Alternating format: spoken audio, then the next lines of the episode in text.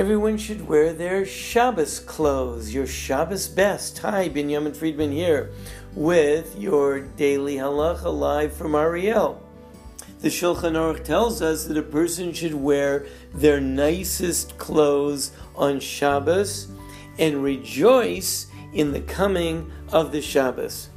You know, when you put on nice clothes, picture you're going to a wedding. You think, don't you put on nice clothes if you're going to a wedding? How would it be if you go to your child's wedding and you're wearing jeans and a t shirt? Well, can't you dance? Jeans and a t shirt? I'm wearing comfortable clothing because I'm going to dance more. No, you wear your nicest clothing because the experience prevents you from dreaming of dressing in any other way the more you feel for Shabbos, the nicer you want to dress. And therefore, the Shulchan Aruch tells us we should have separate clothing for Shabbos. And a person should really change all of their clothing, if at all possible, from the underwear all the way up. When you come out of the shower, you put on your new, your Shabbos clothing. And when you, in that state, then the next words are Yismach Bavias Shabbos. You should rejoice in the coming of Shabbos.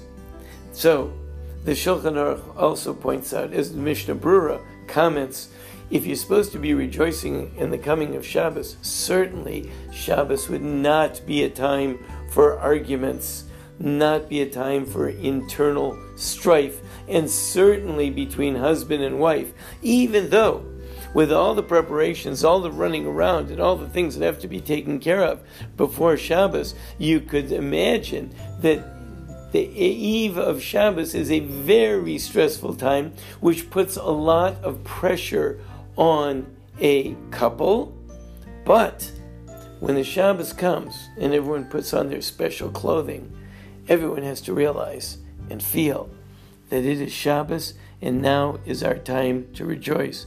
And if there's an issue going on, put it aside, deal with it at a later date. But Shabbos is a time where we dress in the words of our sages in the Talmud as though we're going to greet a king, as though we're going to greet a bride and groom. And as a matter of fact, the Talmud tells us that rabbis, great rabbis, used to go out of their homes or out of their synagogue, out into the street, as though they were greeting the king who is coming, as though they were greeting the bride and the groom. And we have such a custom. We do this even in our shul on Friday night during services. We sing a song, Lecha Dodi, Come My Beloved, Likras Kala, to greet the queen, Pnei Shabbos, the face of Shabbos, Nekabala, we will accept. And when we get to the last verse, we turn around and we say, Boi v'shalom, come in peace. Boi kala, boi kala, come Shabbos queen, come Shabbos queen. And we turn around from facing the front toward the ark, we turn around and face the back towards the door, and we bow to the door as though we are greeting the Shabbos queen in to our presence. So this custom from Talmudic times is preserved even today in our synagogues. Have a great day.